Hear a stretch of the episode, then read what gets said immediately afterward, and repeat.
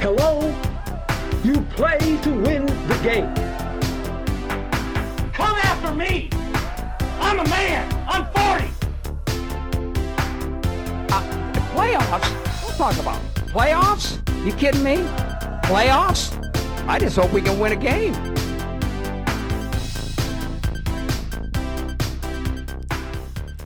Hey guys, welcome back to Pod City Sports, another 15 minute fix, where if you can't explain something in 15 minutes, you're probably wrong. And the question at hand today should players hold out?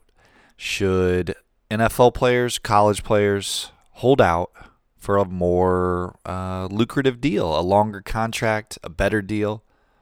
So let's look at this. Uh, let's look at this conundrum. Let's look at this question. And when you look at a guy like Le'Veon Bell, who's holding out for the Steelers, probably not going to play this entire season. He's looking for a long-term deal. When we look at these type of players, the first thoughts that come to people's mind are he's selfish, he doesn't care about the team, this guy doesn't love the game. We think about things like that. And on the flip side, when a team decides to release a player or trade a player or waive a player who's been injured, you know, people start to say things like, it's a business, or he wasn't performing, his contract was bad, it was too expensive. Um, this guy's always getting injured. Maybe he's aging, he's not the same player, but it always comes back to it's a business it's a business. And so the question is should players hold out? And here's my answer. In football, yes, players should hold out for longer deals, for better contracts. In basketball and baseball, I would argue no. But I can I can provide some examples where it was in the in the player's better interest to hold out. So, let me talk about football first. Football, the shelf life of a player is minute. The average player, the average NFL career is about three to four years, if good.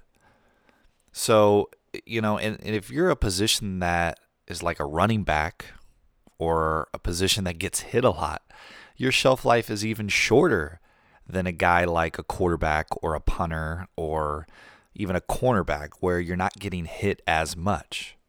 So, you got to think about it in that context. And and what people don't realize is football is such a physical and violent game, especially at the NFL level. These are the biggest, strongest, quickest, and borderline craziest athletes in the world.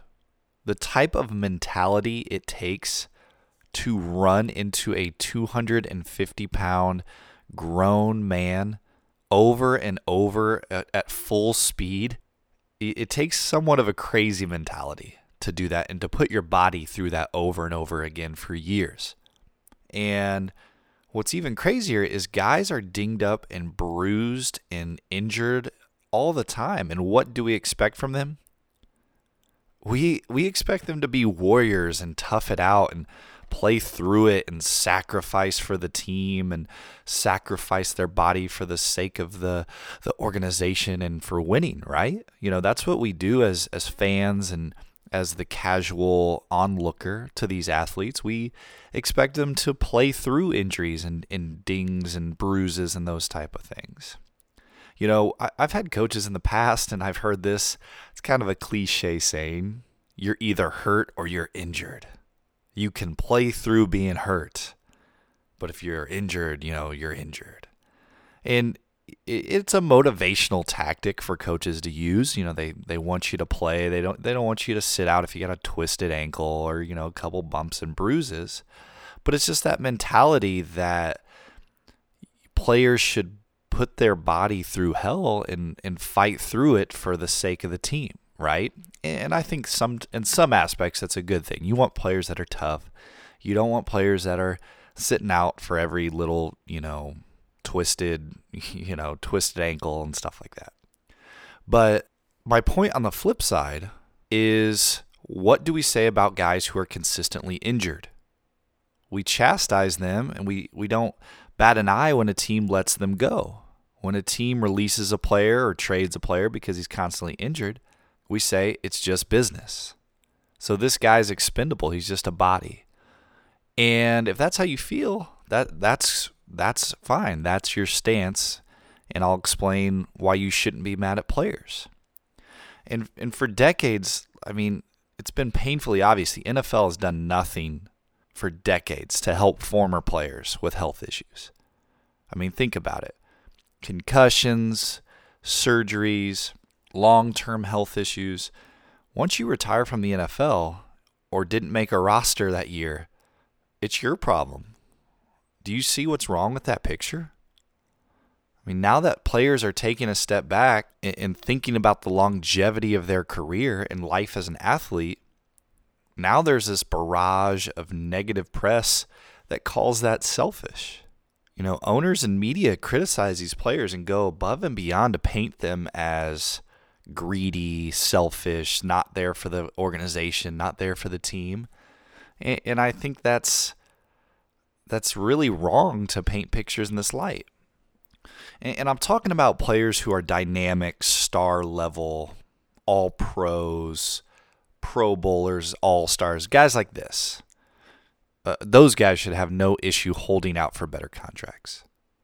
And here's why you run the risk of having a Le'Veon Bell situation, you, you do, uh, where your backup comes in and actually performs just as well, if not better than you, which, you know, you run the risk that lowers your leverage as an athlete. It lowers your leverage as a negotiator for your next contract. It does. But it also runs the risk of coming back without a long term deal and getting injured. Okay, think about that if you come back and you get injured or you don't produce or the team, you know, doesn't doesn't think you performed to expectations, you could be leaving millions, millions of dollars on the table. One injury, one bad slip, one bad play, and now you've left millions on the table. So that's something to think about. The perfect example to me in the NBA is a guy like Isaiah Thomas. Now, I'm not talking about the Isiah Thomas that played for the, the Pistons in the 80s. I'm talking about the Isaiah Thomas who has played for the Celtics recently. This guy had an incredible two seasons for the Celtics there a few years ago. He was averaging 29 points a game. He was top five in MVP voting, I think behind like LeBron James and Kevin Durant and who else? Um, Westbrook when Westbrook had that crazy year. And he led the Celtics to a number one seed in the East. And guess what? He didn't get a long term deal. The Celtics were not going to pay him a long term deal. And he didn't hold out. He just kept playing. He kept playing. And he, he injured his hip. He even, you know, he had to get surgery and guess what the Celtics did? They traded him. So this is a guy who fought tooth and nail for that city, for that organization. And the moment his career looks like it's it's a little off track, he gets a he gets an injury. They trade him. He is expendable to that organization. And they trade him to the Cavs, which he, you know, had a horrible run there. He was never healthy. And then he gets traded, you know, to the Lakers, which I think he's still, I don't even know where he's at. This is a guy three years ago was on top of the league. And now I don't even know, does he still play for the Lakers? I think he's still on the roster, but he's under contract, but he's still injured. I don't know. I, I that's sad that I don't know. But it just makes me think about a guy like that who, if he would have held out, and maybe got a long, forced an organization to give him a long term deal. Yes, he would have been deemed selfish. Yes, he would have been criticized. But he just sacrificed millions of dollars in, in his long term career because he, he fought through injury and he played through it and he, he got surgery and played through that. So how can we hold it against guys like Isaiah Thomas if they are if they are to hold back? Look at what happened to his career. In the NFL, you see stories like Earl Thomas of the Seattle Seahawks. He was holding out, but he got criticized. He got criticized by people saying he should come back, he should play for his brothers, he should play for the team, and he did that. And guess what happened to him? He broke his leg in a game. And you saw that video. He's flipping off the Seattle Seahawks sideline as he's getting carted off the field. And a part of you, you know, rationalizes for him. You, you go, gosh, I get it. He came out, didn't get his long term deal, still sacrificed for the team, and he gets injured. He just altered his career. He altered his money for the rest of his life as an athlete. This is a guy who could potentially get released by the Seahawks, and other teams aren't going to pay him. He's just coming off a broken leg. He's he's getting older. Other teams aren't going to sign him to a super long, you know, lucrative deal. And it was because he came back. I think we got to think of it in that context. And you're even you're even starting to see it carry over into the college game. I mean, players are starting to leave early and prepare for the NFL draft. And they face a lot of criticism. You got guys like uh, Bosa from Ohio State. McCaffrey did it a couple years ago. Um, there was an, there was another big time player who did it, but people are criticizing them for leaving college early. Um, you know, once their team takes a loss or two and they realize we're not playing in the national championship or the playoff. Why am I still here? And you start to see, yes, I, I first, I, I want to say their decision is incredibly selfish. For them to leave their team in the middle of the year and just say, I'm out of here, I'm going to go prepare for the NFL draft, that is super selfish. But a part of you has to understand because if you think about it, if you're not playing in the national championship, these other games are, are pretty irrelevant in the grand scheme of your life as an athlete. What do they gain from playing against Michigan State in late November in a meaningless regular season game? They have a chance to get injured and derail their entire athletic career and not make it to the NFL? To play a meaningless college football game? I mean, if, if they tear their ACL, break a leg, get a s- severe concussion, they could, again, even if they get past that, they could cost themselves spots in the draft, even rounds in the draft. Maybe they were a first rounder, now they get pushed back to the fourth round. That's millions of dollars. Millions of dollars you're leaving on the table. And yeah, you lost the respect of your teammates, you lost the respect of your coaches, which is a big deal. Uh, I want to say it's a big deal. But the respect of, of the college fans and the, the coaches and your college teammates doesn't put money in your pocket if you tear your ACL and don't make it to the NFL. It doesn't put uh, money into your bank account if you break your leg you know, yeah, you got the respect of your teammates, and that's important. I, I do want to say that. It's important that you are a player that's seen as respected and your teammates know you're willing to fight for them. But your teammates don't have the same thing at risk that you do. They don't have as much to lose as you do.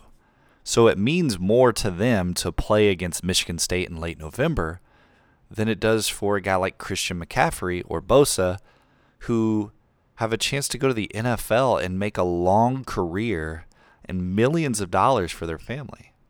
So, again, to end this argument in this 15 minute fix, before we criticize and call these players soft and greedy and selfish for, for holding out, let's think about what they're dealing with as a business person and the fact that they're representing their best interest. And um, you know, if if we say it's a business and that's the standard we're holding the teams to, then let's allow the players to make business decisions about their career. Um, because if if you want to call the players selfish and you want to criticize the players, well, let's hold the teams to the same standard, and let's hold the teams, uh, you know, accountable if they trade a player or if they release a player or they don't pay a player enough money and he goes to another team.